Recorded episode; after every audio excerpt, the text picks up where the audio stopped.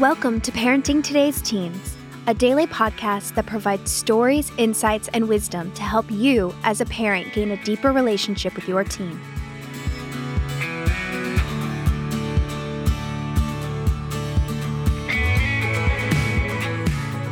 On today's episode, Mark Gregston and Wayne Shepherd dive into a topic that will challenge, encourage, and inspire you as you parent your teen.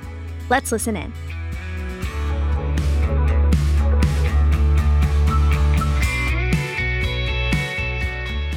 Today, we're going to talk about the problem when a teen gets out of control and how that affects their siblings. You know what? It's amazing to me that, that 60 kids live with us but there's probably about 160 kids that are represented as brothers and sisters yeah, of those kids right.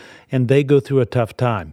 I mean i think they go through withdrawal a little bit and, and then i think they go through a little bit of intense scrutiny when that problem child leaves and now everything's focused on them. You know but this is what i tell parents all the time. It's important that you not let a child who's spinning out of control take all of your attention. Quick story. I went duck hunting and uh, while I was out duck hunting, I shot a duck and it went down. Ducks maybe aren't worth anything. And uh, I focused on that. I started walking through water and uh, focusing on what I thought was important and holding on to what I thought was valuable, my gun. Uh-huh. And then I stumbled and I fell Oh. and I started to go under. And I had visions of drowning because I was wearing these big waders and I was about in waist deep water. And, and, and that's the point. Sometimes parents focus on what they think is important and what they believe to be valuable. And sometimes it's that child that's spinning out of control that they start to go under with other members of their family mm-hmm. because they lose sight of what is truly truly valuable and that's other kids in your family as well. And so I think if we can spend some time talking about how to engage with those other kids so that they don't miss out on the attention that they need while you're dealing with a struggling teen, we can help some parents today. Mark, what we're talking about today is illustrated by this question. It comes from a parent who listens, who says, My daughter's abusing alcohol, attempted suicide a year ago, has no respect for authorities, having sex, sneaking out, smoking, the list goes on. I don't know where to turn. And she goes on to say, You know, this is having an effect on the younger brothers and sisters. Yeah. And and it's almost how do I protect my younger children from my daughter's inappropriate actions? You know, I hear I hear uh, questions like this all the time from parents. They become so focused on one child, they forget about the other two because what that uh, child is doing is they're setting an example about how to get attention from mom, Yeah. you know, or dad. And so these other kids are learning. So there is an influence that's going on. Well, it's understandable how it and why it happens. Absolutely. But you have to guard against That's it. That's right, you do. And and you know, at, at some point, I think there needs to be a reality check. You know, you can't control or isolate your younger children. They're going to see things, and if they're going to see things, I mean, you, you can't control them any more than you control. Uh, your own teen, but you're going to have to live together. And at some point, it may be, and I think it's important enough to to say, you know, if you're going to influence the other kids in the family, you know, and we're going down that path, then I can't have you continue to be here or to live like this. At some point, a parent's got to set their foot down and say, I will not allow this to continue. We're not going to live like this anymore. Somebody says, Well, you know, we can't afford to send them off to another place or we can't do those things. You know, what you can do is say, I'm not going to allow this to happen. And I will not support you with your cell phone, with gas in a car, with insurance. I will mm-hmm. not pay for these extra things. I won't pay for your clothes. I will not do these things. If you continue this way, it's not because I want to control you. It's because you are having an influence on other people's lives that you don't understand. And we're not living this way anymore. And the child may say that I'm leaving. Hmm. You know what? That may be the best thing to happen. You got to stay firm about that. That's huh? right. Now, it may be, you know, if they're 17 in some states, they can do that. It has to be 18 in other states. But you have a lot of leverage with kids, and it may be a time where you go, I am, I, I need some help from the state. I need some help from my church. I need some help from other people around me that can come in and engage with my child and help them understand we're not doing this anymore, and you can't support it any longer. How often have you seen it that, that younger siblings will will uh, act out what their older siblings are doing? A lot. You know, I I mean, I always say that that we're helping 60 kids that are with us, but we're really helping another 170 kids.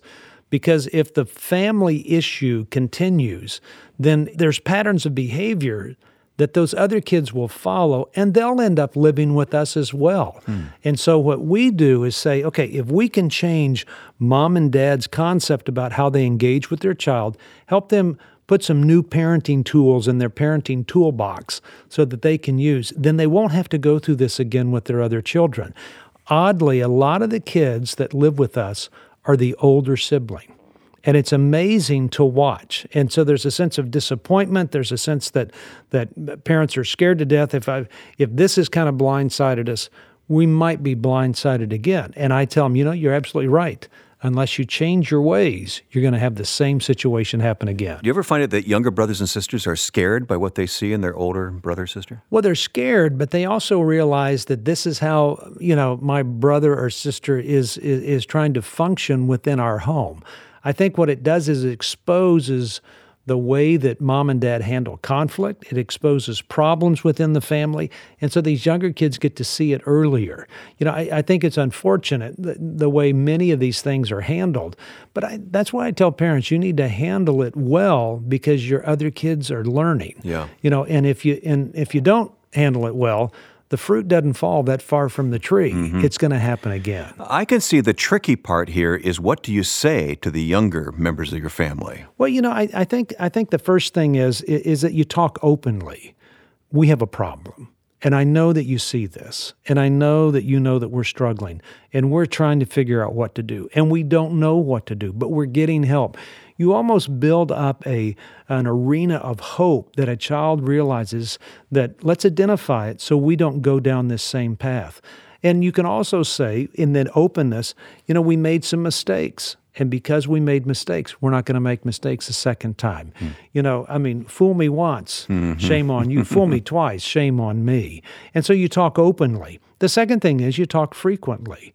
I think there's got to be time uh, around the dinner table when you're with the children that aren't having the problem that you talk openly about the problem. In what level of detail, though? Well, I, I, I, I don't think you go into a whole lot of detail. I think you speak in general about what they see because they see conflict, they see mom upset, they see dad frustrated, they see that, that, that maybe they don't get to do some things because of the way that somebody is acting. They, they see a, a sense of mistrust. They aren't able to participate in discussions around the dinner table.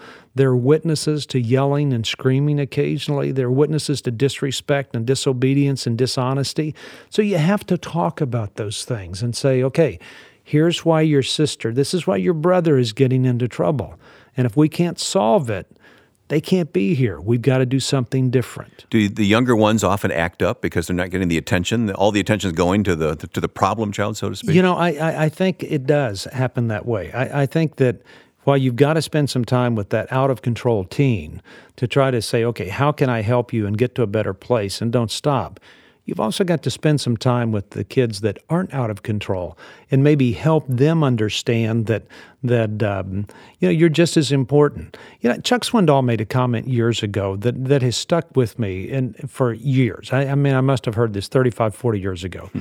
He said, No one person is more important than the family. Hmm. And you can't allow one person to destroy it for everybody else.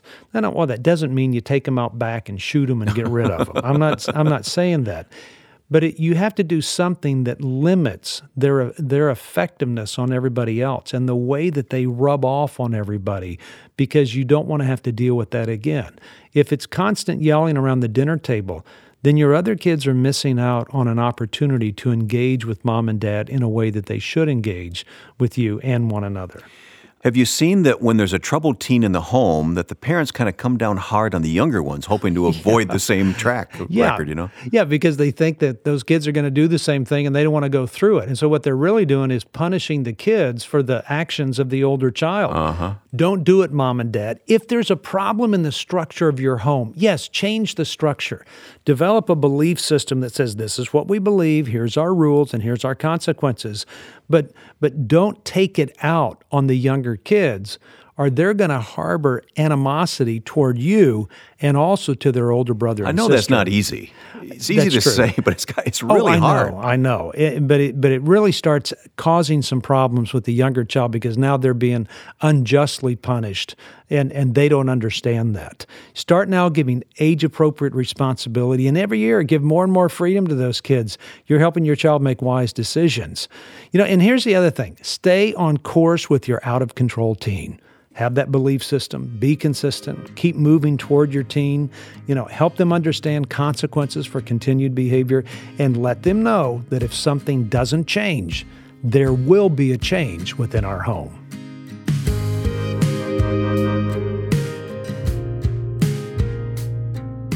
Everyone wants to be a part of something that's making a difference.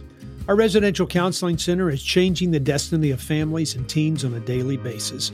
And one might think we're crazy, other people think we're absolutely nuts, but I tend to think that God is leading us down a path of living with teens that we could have never seen our family doing. For almost 35 years, Heartlight has been a place of help and hope for 65 struggling teens. A place half the kids would tell you that Heartlight has kept them alive. Heartlight is nestled in the beautiful piney woods of East Texas, outside of Longview. And Heartlight is a setting dedicated to provide a respite for families seeking new tools for their parenting toolbox as they raise their teens in a very conflicted culture. And this year long program for teens is therapy rich and professionally staffed to offer teens the transformative environment that they need to make changes that they desire. You can help us make a difference in the life of a family and bring light to the life of a teen whose life has been pretty dark. To find out more information about Heartlight, please go to heartlightministries.org. That's www.heartlightministries.org.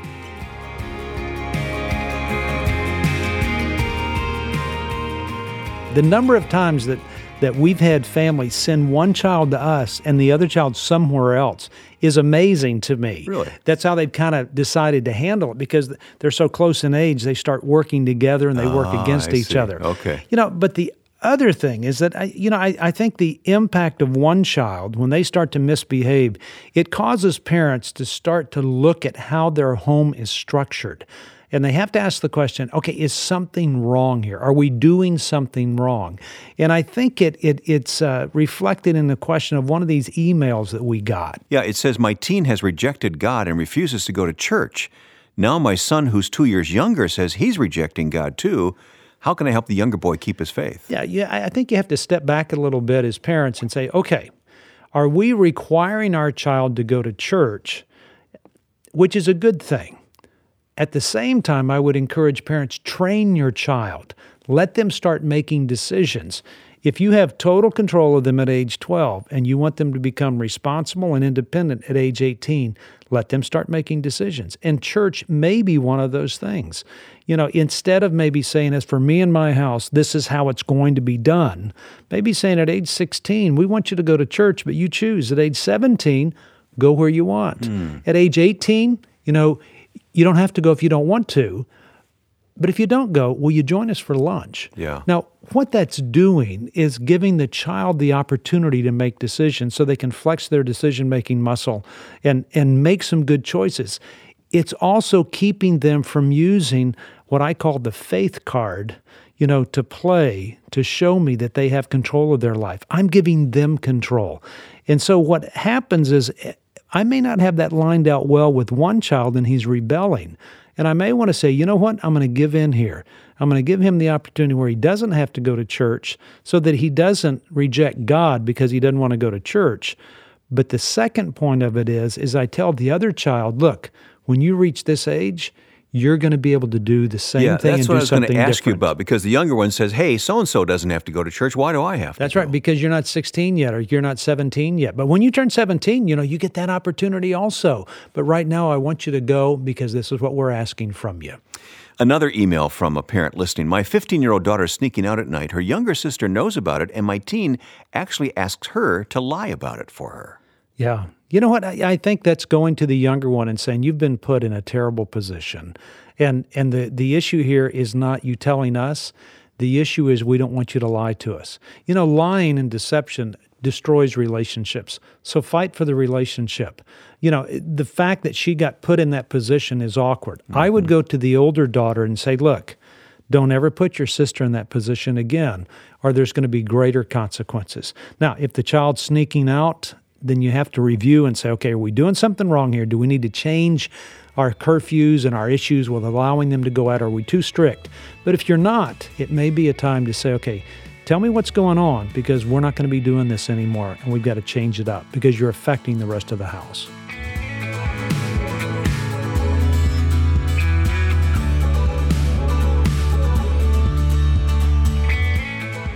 Thanks for listening to Parenting Today's Teens.